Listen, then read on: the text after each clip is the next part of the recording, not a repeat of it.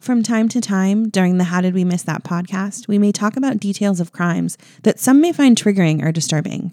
Listener discretion is highly advised.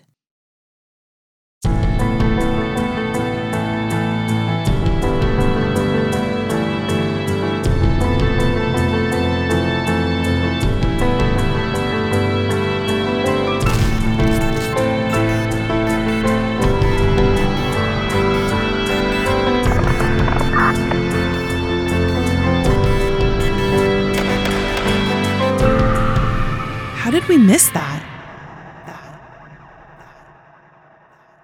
Hey, everybody, welcome to episode three of the How Did We Miss That podcast. I'm Christine, And I'm John. and we've got some awesome stories again for you guys. We are so pleased with how much response we've gotten for our show. Everybody seems really excited about it. So I'm really excited to bring you episode three.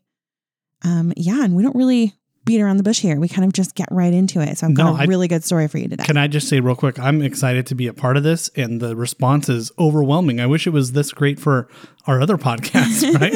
right. I mean, I guess people just really like this stuff more than they like hearing us uh, talk smack about our life and our kids. I guess so. But that's okay. If any one of these takes us to millionaire status, uh, it can be this one. I'm okay with that. Awesome. All right. Well, let's get to it. What do All you right, got today? let's get to it. So the story that I have for you today, I've I've done kind of similar stories in the last two episodes, so I went a completely different direction this time. Um, this is the story of the Ant Hill Kids and Roch Thériault. it sounds like a So- rap group from the 80s, the It- Anthill Kids. It does the Ant Hill Kids. So that it was actually in the '80s, which is odd um, that you say that, but uh, it's it's a story out of Canada. So I think that's probably why we missed it. A. but this story is uh, i'm gonna be honest it's really gruesome so i hope you haven't eaten recently and if you don't like this maybe you should skip ahead to the conspiracy part yeah, it's not very gruesome. My Um, part's it's pretty a clean. it's kind of a tough story so i hope you stay with me Am I going to be uh, able to handle it over here? i don't know i barely could handle it we didn't was, speak about this pre-show, so I'm a I little know. nervous. I don't like um, blood and things. I might get a little Well. queasy over here. yeah it's possible Yee. Anyway, so um, the sources for this story are the Mirror News article by Jane Lavender from February of 2019.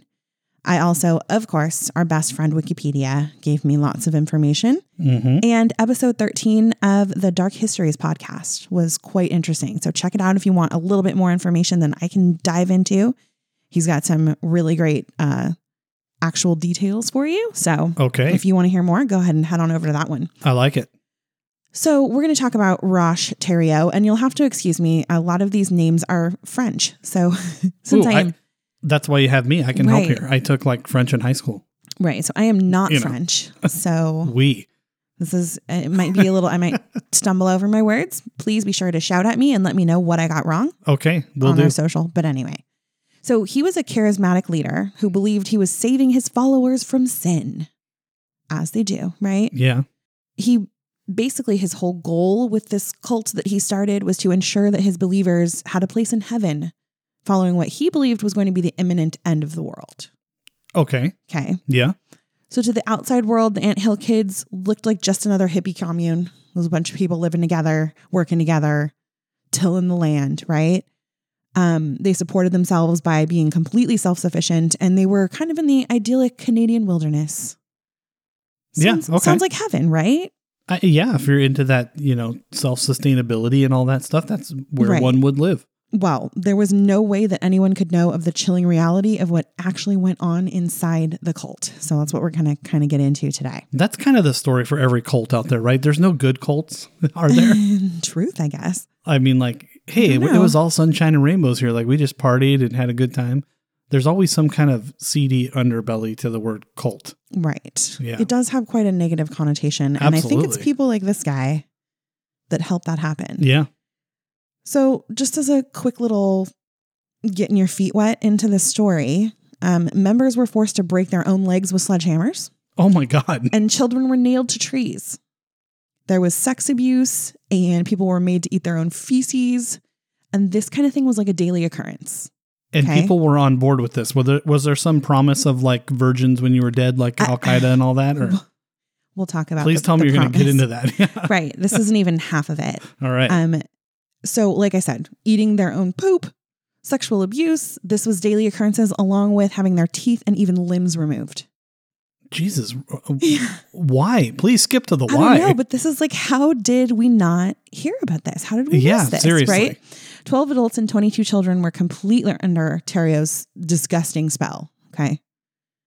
But the terrifying truth of what was happening at Burnt River, Ontario, so everything kind of came to a head in Ontario in a place called Burnt River, was only discovered when a physically broken and brutally, brutally, brutally, what kind of a word is brutally? Beautily tootly. Bru- brutally abused, one of his followers escaped and alerted authorities to the horrors of life as an anthill kid. So, Hmm. buckle up. I'm ready. So, let's dive deeper and learn a little more about this man that so many followed, like just completely blindly, basically. It's Well, there's insane. always a reason, but yeah, I know that's what they say, but there's got to be some reason, right? I mean, You're going to get to the why. I know you I will. so. I can't wait really to hope hear. so. Thériault was born to a Catholic. Why is it always Catholics, right?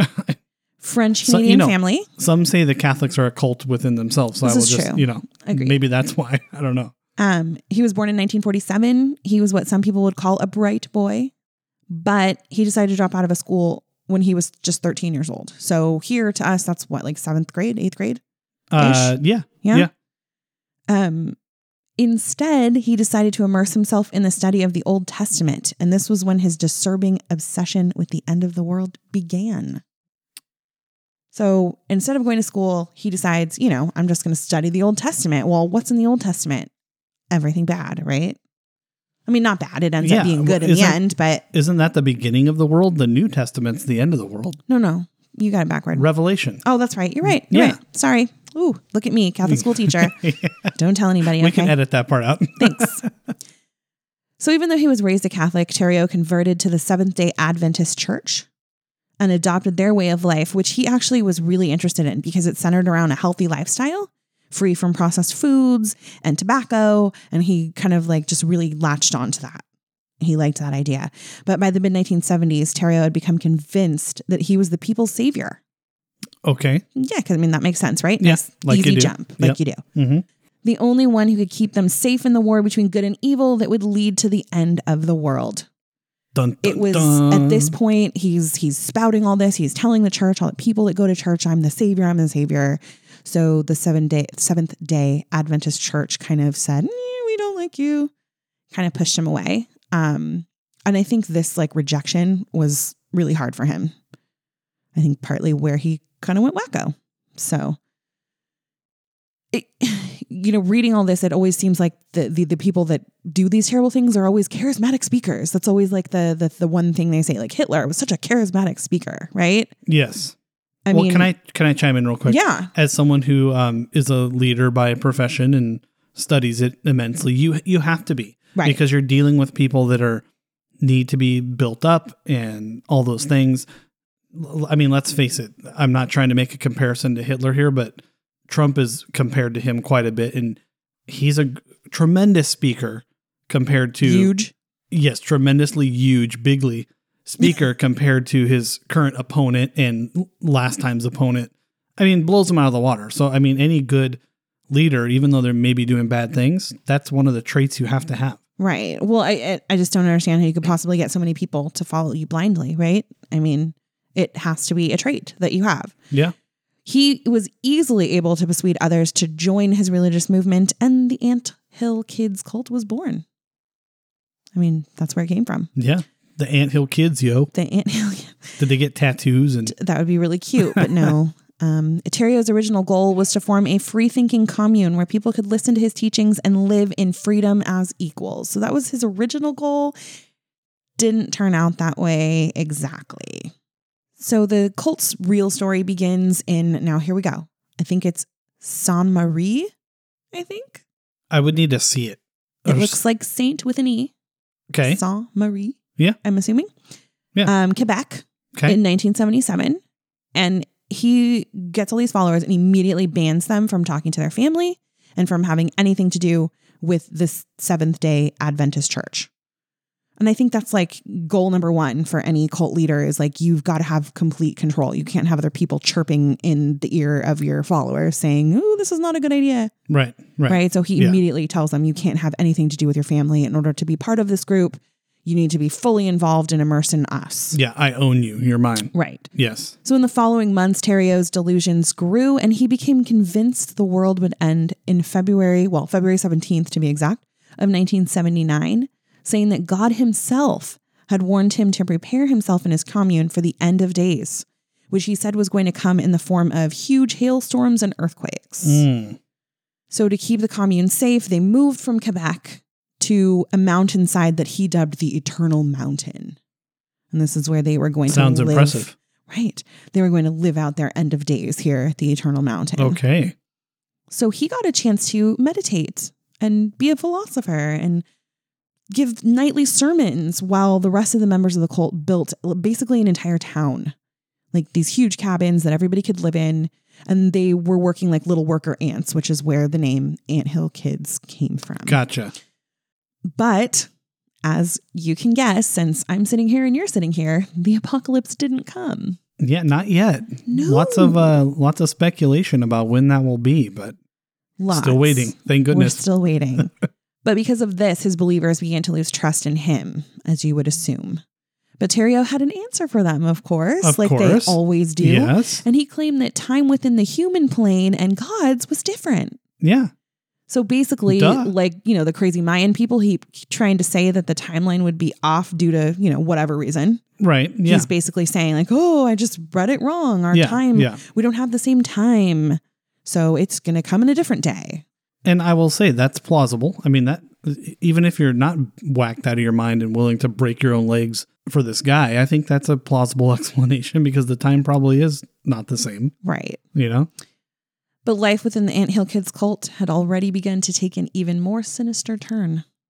Uh, sorry, desperate to expand his kingdom of believers and increase their devotion, Thériault married every single female follower and got each one of them pregnant. Sounds like Negan. Yeah.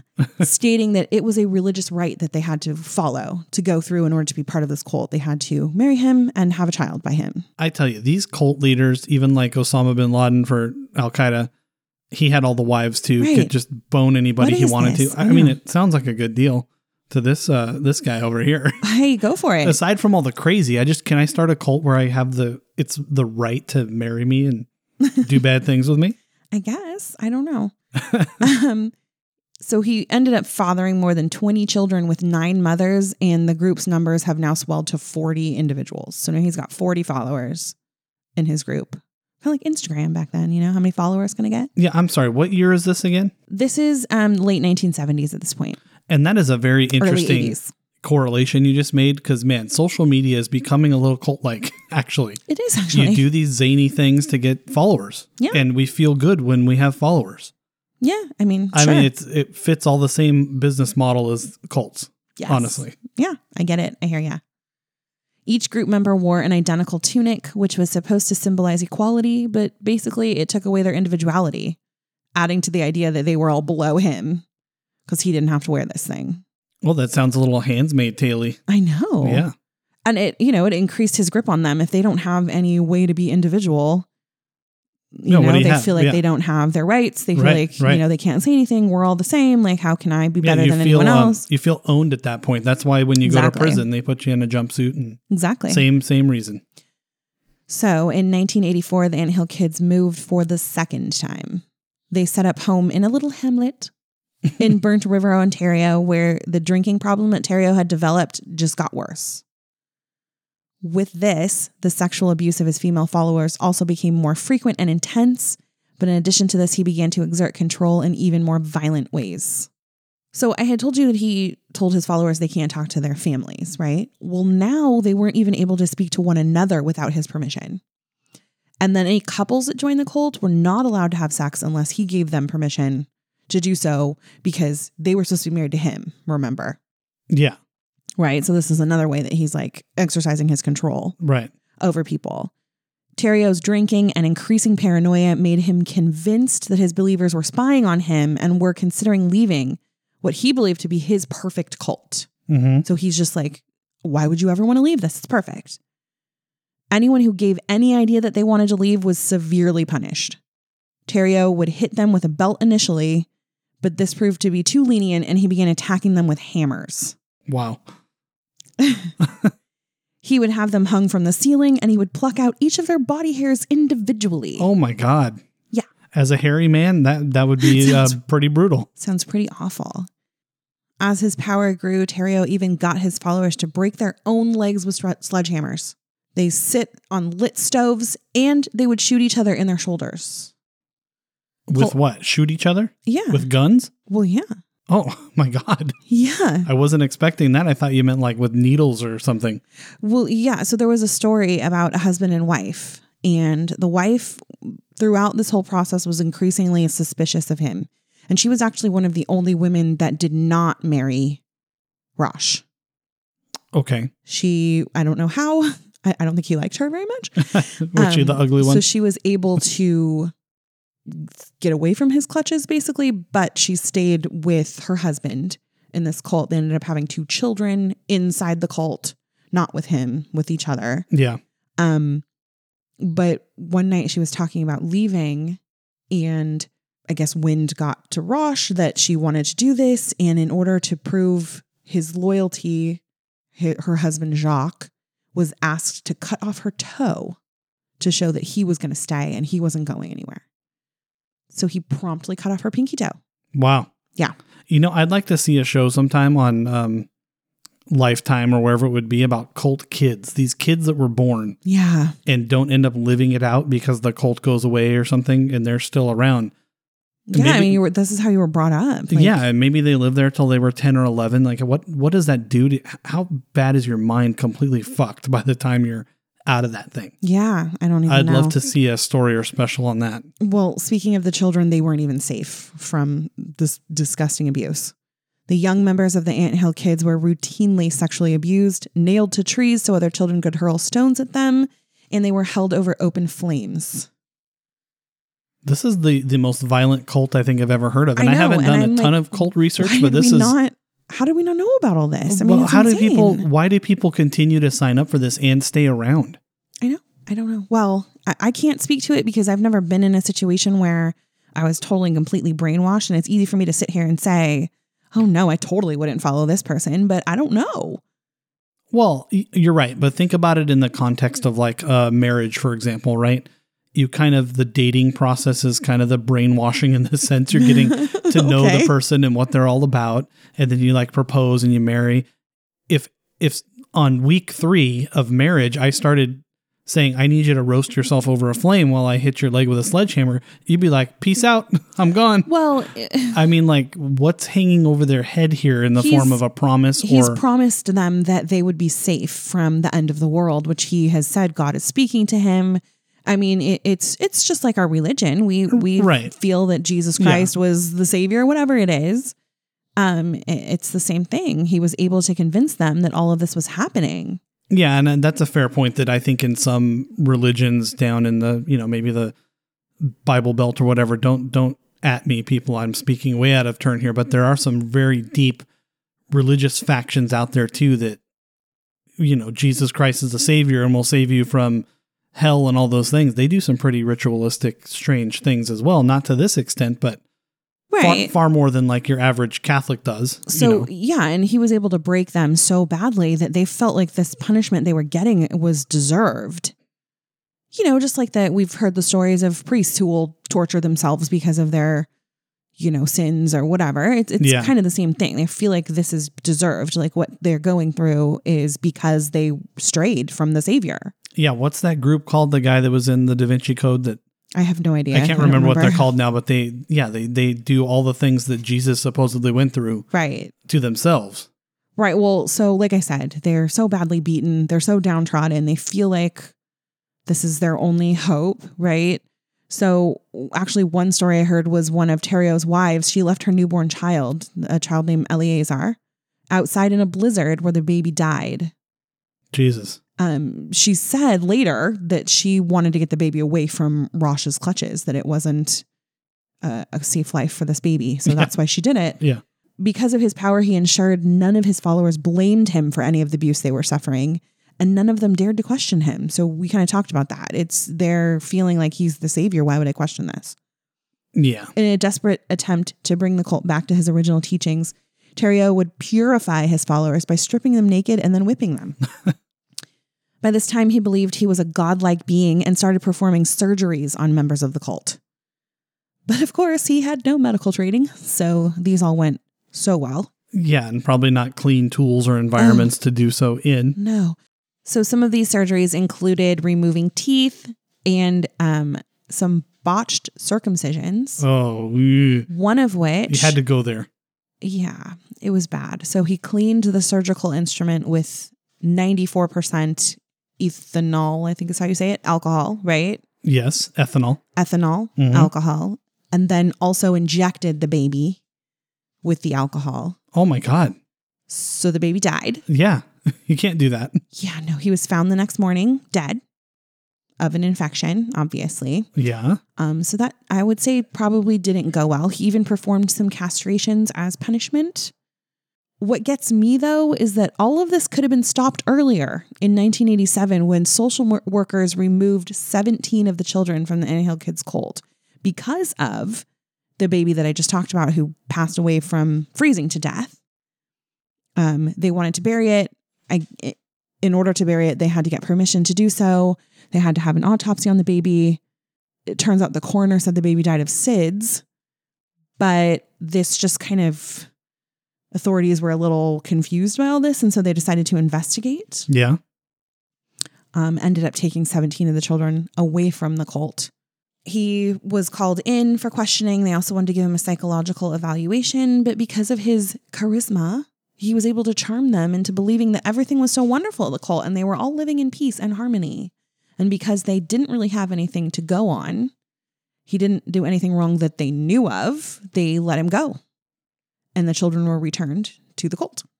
That that sounds like bad police work to me. I'm just saying. Yeah. I mean, I don't know. I yeah, I mean, I just don't have any idea how he could have escaped justice th- like that. But later on I'll tell you about more times he Well, was I- able to escape justice. Yeah, and this one in particular, you have more than enough to do a psych hold on this guy Right. because just your normal people, I don't care how charismatic you are or what you say about how people are living in peace, you have a little gang basically called the Ant Hill Kids. Kids that's already kind of creepy enough and then these things are happening. That that's a, that should be enough. I mean, I get it this was a different time, but come on now. Right. So because of Jonestown, I mean, I'll, I'll get into this right now about the times that he's escaped justice, basically. Because of Jonestown. So Jonestown had just gone on. This, the cult thing is pretty scary at this point in time in history. Um, they actually began to watch him closely. So in 1978, they kind of started to pay attention to what was going on in his little place. Couldn't really get him on anything. Nobody's complaining. So, I mean, they're living out in the woods with nobody to watch them. So they can't really get him. But eventually, in 1982, he is actually arrested and convicted for assault and negligence. So he ends up spending two years in prison for these things. Okay. He also spent another year in prison. I can't remember why. It was a suspended sentence of a year in prison. I think it was also another negligence claim, but his followers were able to rent four apartments near the prison so that they could continually visit him and stay close to him. And when he got out in 1984, that's when he like kicked up his reign of terror like a notch, which you didn't think it could be kicked up a notch, but it does. Yeah, And it gets worse. do tell. Yeah. I'm kind of scared to go down this hole. So in 1989, one of Thériault's followers, her name is Solange. I think I'm saying that Solange, right. yeah. Solange. Yeah, isn't that Beyonce's sister too? But I don't know. Solange I don't know much about Queen Bee. Sorry. All right. Anyway, irrelevant. Um, anyway, Solange Boilard was suffering from a terrible stomach issue. She had been like excruciating pain. Members of the cult are, you know, they don't know what to do. They bring her to Thériault. And at this point, he believed he was a vessel of God and capable of curing any sickness. So he took matters into his own hands and wanted to prove to them that he could do this. And that was the exactly wrong choice to make. yeah. He laid the seriously ill Solange naked on a table and punched her in the stomach. With no pain relief or anesthetic, he rammed a plastic tube into her, Oh my god. into her rectum. Well, he gave her an enema, Yeah. basically, of olive oil and molasses. Um. I, I don't know why. Then, as if it couldn't get any worse, he reached into his stomach, her stomach, excuse me, with his bare hands and removed part of her intestines. How do you, how does one reach into a stomach? Uh, he did it. Did he cut? I mean, he cut her open. I'm then. sure he cut a, like a chunk of skin out, but Yeah. and she's just like laying there screaming in agony. Okay. Oh my god. You ready for more? no. Because there's more. I'm not. Another cult member, Gabrielle, and I think it's Lavallée, was ordered to stitch Solange back together while the other woman blew into a tube shoved down her throat. And as you can guess, she died the following day. They buried her body in the mountainside, but it didn't end there for poor Solange. You'd think she would be able to just rest in peace now, but she didn't because Roch believed now that he could resurrect the dead. So, what he decided to do was to dig her up, and then he drilled a hole in her skull and ejaculated into it. I don't mean to laugh, but these are um, these are so fantastical and crazy yeah, that they're almost like silly sounding. right. So, he also ordered the other men and the cult to do the same thing, Oh my god. thinking that he was impregnated by the soul of Solange, and that if he put it back into her, she would resurrect. Whew. So, that was rough. I mean, it's a lot of crazy stuff happening here in this thing. Yeah, I mean, I I don't know if you're going to get into the backstory, but how this guy's a special kind of crazy. Yeah, this is a pretty special kind of crazy. Yeah. Um, so her body was laid to rest close to the commune, but uh, Gabrielle, so I mentioned her earlier, she was worried that she would be desecrated yet again, and so decided to tell him that she needed to be cremated, just to kind of save her, to allow her to finally be at peace. Yeah. Um, so she was able to get them to do that for her. However, he decided to keep a jar of her ashes and a rib, one of her ribs, in a leather pouch, and continue to ejaculate into the jar. I was going to say that getting cremated would save you from having your brain no, ejaculated on, but now he take, no, takes it a her step ashes and her rib bone. So yeah, That's um, disgusting. Yeah. So Gabrielle, who had already had her private parts burned, eight of her teeth removed, and part of her breast sliced off, had had enough. She decided she was going to flee the cult. She was able to escape, but she found that she was under his spell so badly that she was unable to live without him, and she ended up returning.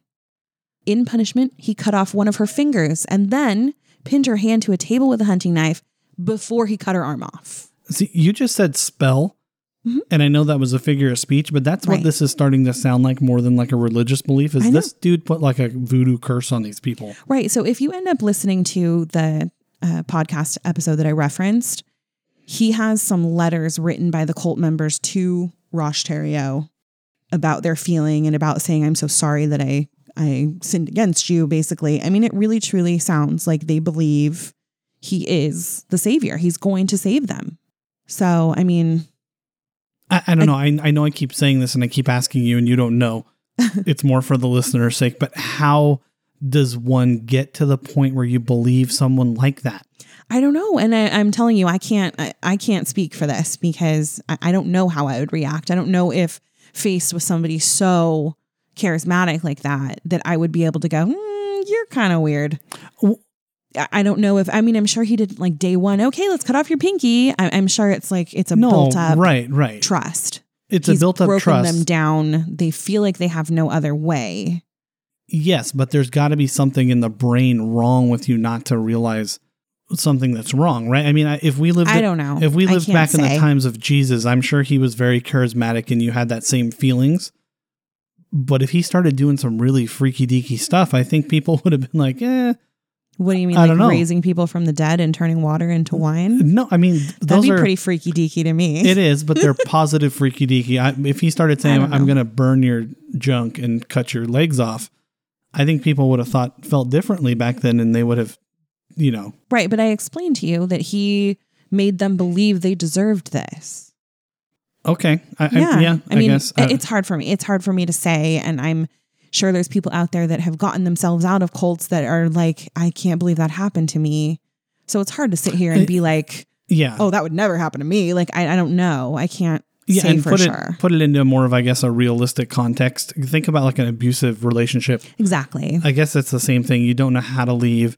You're Yeah, afraid to leave. Exactly. All those things. You I feel think. like you deserve what you got. yeah. Yeah. Okay. That this person is your end all be all, and you can't live without them. It's And just hard for exactly you and. I to visualize and figure out because we're not banana lands crazy. right? I mean, I, I guess that's part of it. But So amazingly, in 1989, Gabrielle escaped for a second time, and because of her story, Thériault was finally arrested. He was found guilty of amputating Gabrielle's arm, and he w- received a jail sentence of 12 years. But the investigation into the brutal practices inside the Ant Hill Kids cult didn't end there. In 1993, he pleaded guilty to Solange's murder and was sentenced to life in prison. finally, So finally, he's been investigated several times as this has gone on. I haven't told you about every single investigation because most of them turned out to be nothing. There was a point where he was sent to a psychological hospital to be evaluated, and he charmed the doctor so much that they ended up writing a 300 page report in defense of him and his Wow. practices. So he was man. investigated several times, but was able to get people to believe in him as well, I guess. I mean, this guy must have just been the craziest speaker. I, I mean, I'm pretty charming, but not enough to get out of that Yeah, crazy. or to convince all these but people to you do also these have to remember, none of these people were complaining. Yeah, I, I think that's where that's the problem as a as a law enforcement person. What do you do? Yeah. So there were some times, like, um, remember that wife I told you she was married and didn't really want to be in it. Um, she convinced him to let her go if the deal was she would take her youngest daughter, but her oldest daughter, who was going to be married to him, was going to stay in the cult along with her husband. So she like noped the heck out of there. Yeah, but you cut a Um, deal. Right. But then later on tried to get custody back of her daughter and was able to tell them some of these things that were going on. So the the evidence against him was slowly mounting. a- And I think that's why they finally were able to get him. Um, but before that, nobody was running away. Nobody was complaining. I mean, you get your freaking toe knocked off if you even think about running away. Yeah, So ah, that's crazy. I it, yeah, I'm just having a hard time with this. I one. know. So again, he's got a sentence of 12 years. He's behind bars. He pleaded guilty for Solange. But despite being behind bars, Thériault had fathered four more children during conjugal visits with several of his many wives. In 2009, so this is where the part of where how where were we? Yeah, I mean, this is 2009. There's another incident in 2011. So it's like, how did we not hear about this guy? So in 2009, controversy over Thériault made headlines, which, I mean, I guess it's Canada, but you'd Yeah. think yeah. he made headlines again when he tried to sell his artwork on a United States based website, murderauction.com. okay, uh, I'm sorry, how is that a thing? it's got to be a dark web thing. I would How- think. How did we miss that? I I didn't even know that existed. Well, so they call themselves a true crime auction house. I'd actually really, I, I mean, I'm kind of scared to go to it because I don't want like my search history, although I might, it's probably not so great Well, right now anyway. yeah. But But I mean, if you're buying true crime things or um, artifacts, I don't know what the right word is, memorabilia, right. you're hoping it's not actually coming from the murderer. I mean, well, right? so yeah, they were willing to sell some of his drawings and poetry, but the Correctional Service of Canada prevented Thériault's works from leaving the prison, saying that, you know, you can't profit while you're sitting in jail. Yeah. Basically. Yeah. Um, on February 26, 2011, Thériault was murdered by his cellmate, Matthew Gerald, sorry, Gerard McDonald. He was stabbed in the neck with a shiv, and afterwards, McDonald walked up to the prison guards and told them, That piece of shit is down the range. Here's the knife I sliced him up with. Wow. Yeah. So he's willing to give himself up just to get this crazy guy out of here. Yep. Thériault was 63 years old, and his doomsday cult was finally over. Now, are you done? I'm done. I don't want to step on you. No, that's it. Had- Did anyone come forward that was still living and say, "Yeah, this shit was batshit crazy," or are they mum's the word? Because the, these people are so, like you said, willing to go have conjugal visits and get impregnated again after they know he's a bad guy. Yes. So there was a book that was written. Um, the title was completely in French, so I didn't actually write it down. I will add that though to our um, social media if anybody wants to check it out. I'm sure they've got English copies. yeah, so there was a whole book written about it. I, I think the people, the children, as you've talked about, um, all those children that were taken away, the 17 children, all went to foster homes. So I'm sure they finally got a good life that they deserved. I just wonder if people come forward and say, "Yeah, this guy was he's a bad guy. I see that now." I mean, there's I'm a, sure this do. happens all the time with like sexual assaults or whatever. Right. That people come out of the woodwork and say, "Oh yeah, I was abused by this person 30 years ago or whatever," and they start piling all that up. But these that never seems to happen in these cases. They're so brainwashed that even after it's over, they're just like, Well, kind of sadly, vanish. quite a few of these cults end with rarely, you know, any members alive. "That's So, true." Yeah. Yeah. Um, yeah. So that is the story of the Ant Hill kids. How did we miss that? How did we miss that? Crazy insane, right?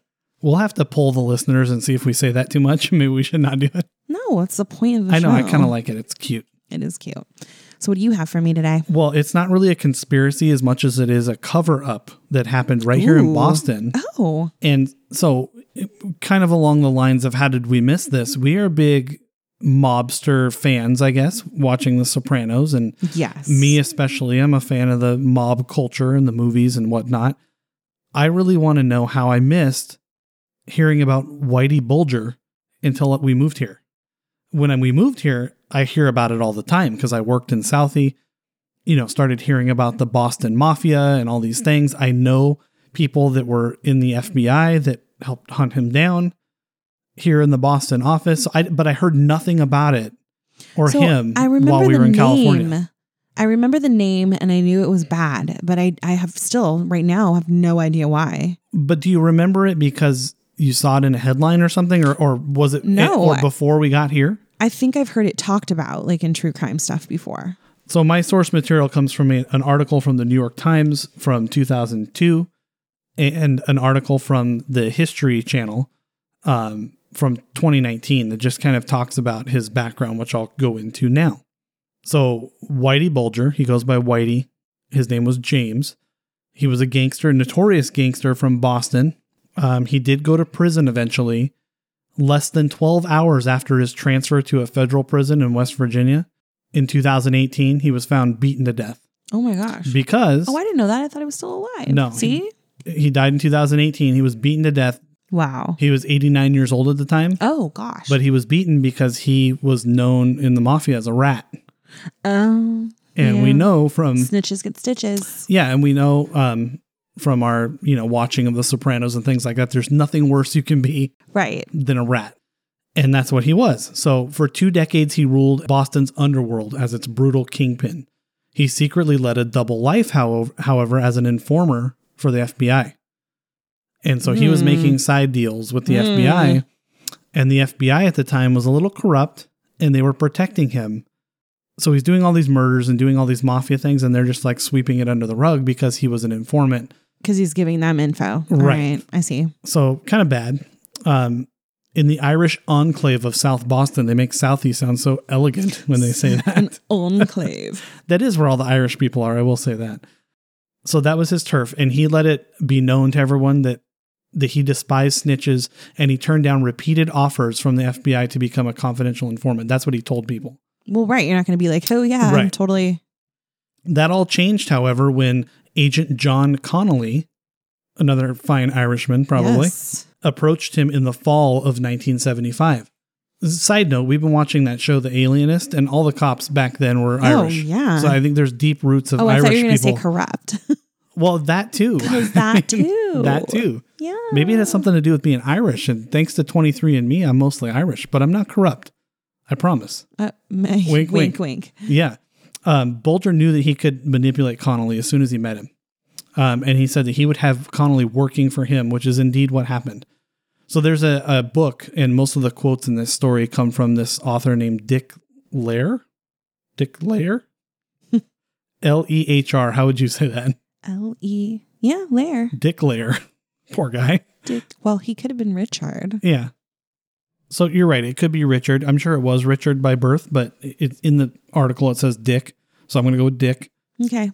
He is the co-author of a book called Black Mass, Whitey Bulger, the FBI, and A Devil's Deal, which also became a movie in 2015 starring Johnny Depp. What? How did we miss that? How did we miss that? That seems like a movie I would have at least heard It about absolutely does. and seen. And I, you know, I love to watch the movies set in Massachusetts. Uh, we need to watch this. We, need to track this down. watch. Yes, we do. And after learning more about this for the purpose of this episode, I think I want to read this book as well. But Agent Connolly had grown up in the same South Boston housing project as Bulger. As an eight year old in the 1940s, he met the charismatic 19 year old, again, charisma, right? Gets everybody, kind of the theme yeah. of this episode here. Um, Bulger was 19 at the time. They met at a corner drugstore, like you do. Bulger called Whitey because of his platinum blonde hair, offered to buy Connolly an ice cream, which he accepted.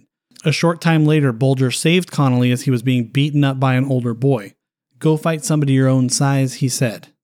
But he knew right then I had him. I got him. I, I- got well, this yeah, kid. you save a guy and that's it. You're done.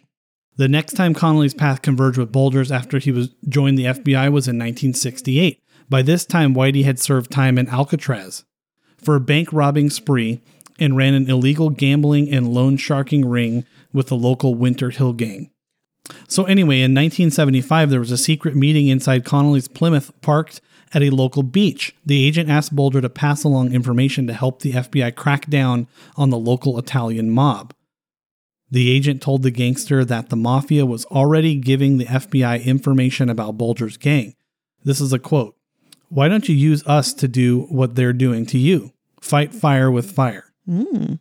So on that night inside Connolly's car, Bulger agreed to moonlight for the FBI under one condition I will not be called an informant. I will be your strategist. Oh, After all, there was nothing worse in the underworld of the mafia than being a rat. So if you phrase that correctly, it can come out differently for you. So he thought anyway, because he was ultimately killed for being a rat. So over the course of decades, Bulger gave another agent, Ann Connolly, over $235,000 wow. to like pay them off and bribe them to cover up his murders and other things.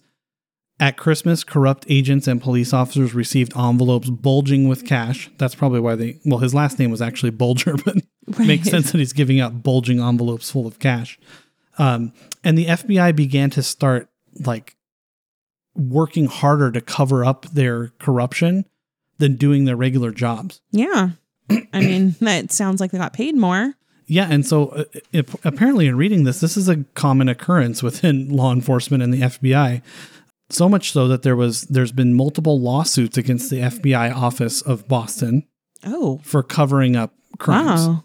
dating back to this and others. That's the part I didn't know about because, like I said, I know people in there. I, obviously, I know them now, and I hope that they've cleaned that up. But interesting stuff. In 1994, Connolly gave Bulger advance warning that state and federal law enforcement officers were poised to arrest him. The crime boss fled Boston in advance of a January 1995 racketeering indictment and became public enemy number one after the killing of Osama bin Laden. So once we got rid of Osama bin Laden, this guy was the top of the list. He moved up. He was number two, moved into number one. What is racketeering? Uh, I don't know. Oh, okay. I should probably know. I didn't know. No, why don't we look it up? Why not? I'll look it up. We're going you, down this journey I'll together. look it up while you chat. So again, I picked this specifically because of the cover up aspect, but guess where they found him? I have no idea. They eventually found Mr. Bulger. Well, first, let me cover this. While Bulger was on the run, Connolly was sentenced to 40 years in prison. He finally got busted for his corruption. And he gave a quote. He said, We got 42 stone criminals by giving up two stone criminals, referring to a murder that he was indicted on covering up. So he said, What's your return on investment there? Show me a businessman who wouldn't do that. Hmm. So he's justifying letting these things happen yeah. because they caught 42 criminals in the process, which I, I mean, that is pretty good, I guess. But please, what is racketeering? So, racketeering refers to crimes committed at a state or federal level. Racketeering may refer to the act of acquiring a business operation through illegal activity, operating a business with illegally derived income, or using a business operation to commit illegal acts. I honestly, up up until right now, I was today years old. I thought it had to do with being like really proficient with a tennis racket. I'm a racketeer. Really? No, I didn't. I'm kidding. I was only, you know, a few months ago years old when I found out what money laundering actually was. Yeah, I thought it was actually cleaning the money. well, it is like, cleaning the money. yeah, but which in is a, where the in a- laundering but comes in a figurative sense. I thought they were physically Like cleaning physically it, cleaning like it? taking it to the like laundry, fingerprints, like getting yeah, taken out. like Oh, putting it through the wash and Yeah, I could see it, that. hmm polishing the money. Yeah. I had no idea. that show helped me out. f- I helped me know. figure Thank out you, what it was. Ozark. Yeah. Um, so anyway, guess where Whitey was finally found? Where? Santa Monica, California. Santa Monica. Living it's in a like our rent-controlled life in apartment. one story. Right. So that's uh, like I said, that's why I picked this because of the Boston connection, obviously. And he was found in Santa Monica. I've heard stories that while he was in Santa Monica, he would frequent the Boston bar because LA's weird and nobody can like LA teams. They have a bunch of Boston and Pittsburgh bars and whatever. He, Right. he would be seen going there. People just kind of left him in, alone. He was the guy who would walk around town with a Boston hat on, a Red Sox hat. Yeah, for sure. Um, here's a picture of him on this article from in Santa Monica with his Red Sox hat on. He looks like a gangster, right? he Still? totally does. he Um, looks like Paulie. So for nearly two decades, there was a campaign called "Where's Whitey?" Can't get away with that nowadays. No, um, and that was a commonly asked question around Boston. Reported sightings came in from around the world until he was captured in 2011 in Santa Monica, where he lived with his longtime girlfriend. Two years later, a jury found Bulger guilty of participating in 11 murders. Maybe some you can get into some of those. Oh, yeah. later. And he was imprisoned with two life sentences. During the trial, Bulger acknowledged his involvement with racketeering, gambling, loan sharking, and drug dealing, but never of being an informer. He'd never said the words. I was the guy that did the directing. They didn't direct me, is what he told CNN. But the folks that killed him in the federal prison thought otherwise. So, yeah, I mean, that's pretty much it. Like I said, there's been several lawsuits since that have gone into this Boston office that reveal a, a culture of concealment going on with the FBI. And, you know, I, I feel like these last couple episodes, I've just been shaming law enforcement, saying they cheat on their spouses. Yeah. And now I'm saying that the FBI covers things up. And it's unfortunately that's the name of the game when it comes to conspiracies and cover ups is it's usually law enforcement that has to, you know, is the the dealer Well, in the situation. yeah. So unfortunately, it's kind of just the name of the game. so there's some things that that the FBI has had chronic problems with. Like they had the intel about 9/11 and didn't look into it. Right. And then 9/11 happens, and that's a bad that's a bad look for any agency. Absolutely. But the whole cover up thing, and even for street cops at your local jurisdiction, you're exactly right that you have to make deals sometimes. You don't think these deals are going to end up being 11 murders that you covered up or helped, even helped with, but you have to make that deal on the street. You have to gain the trust of these guys to try to lead to the arrest and also to protect yourself. I mean, these guys Yeah. will kill you just as fast as they'll kill anybody else on the flip side as well for the FBI or for the the mafia person that's an informant like we've seen and I know it's just TV you have to be willing and know that you're probably going to die Yeah. but what what's the what's the takeaway from that do you protect your family I mean as we saw in Sopranos your family gets killed too so I mean what I don't understand why you would ever be an informant Yeah, I don't know. I feel like I'd rather get busted and go to jail than help knowing that I'm going to die Yeah. at the hands of Exactly. the mafia or whatever so I mean, they must they must say they're going to protect him or something, and they just aren't able to. I don't know. Well, yeah, they're they're they're never able to because Yeah. either either corruption sets in like here and something goes awry and he ends up getting arrested anyway, or in the process before they're able to protect him, somebody finds out and he gets whacked. Yeah. Yeah, I mean, I'd be really interested to know, and, and we will never know because it defeats the purpose. But how many people actually made it to witness protection and lived out their life there and ended up having a good life after being an informant? I don't know. So that's my story on uh, Whitey. Interesting. I had no idea that was a thing. Yeah, well, you do now. I do now. Well, another good episode, I think. I hope everyone else agrees. Yeah, time will tell. If you'd like to see pictures and more information on these cases, be sure to follow us on social media at How Did We Miss That, both on Instagram and Facebook. And I want to give a big thank you for our theme composition, and it goes to Audio Anywhere Productions. You can find them at audioanywhereproductions.com. See you next week, and until then, keep your head up and look out for each other.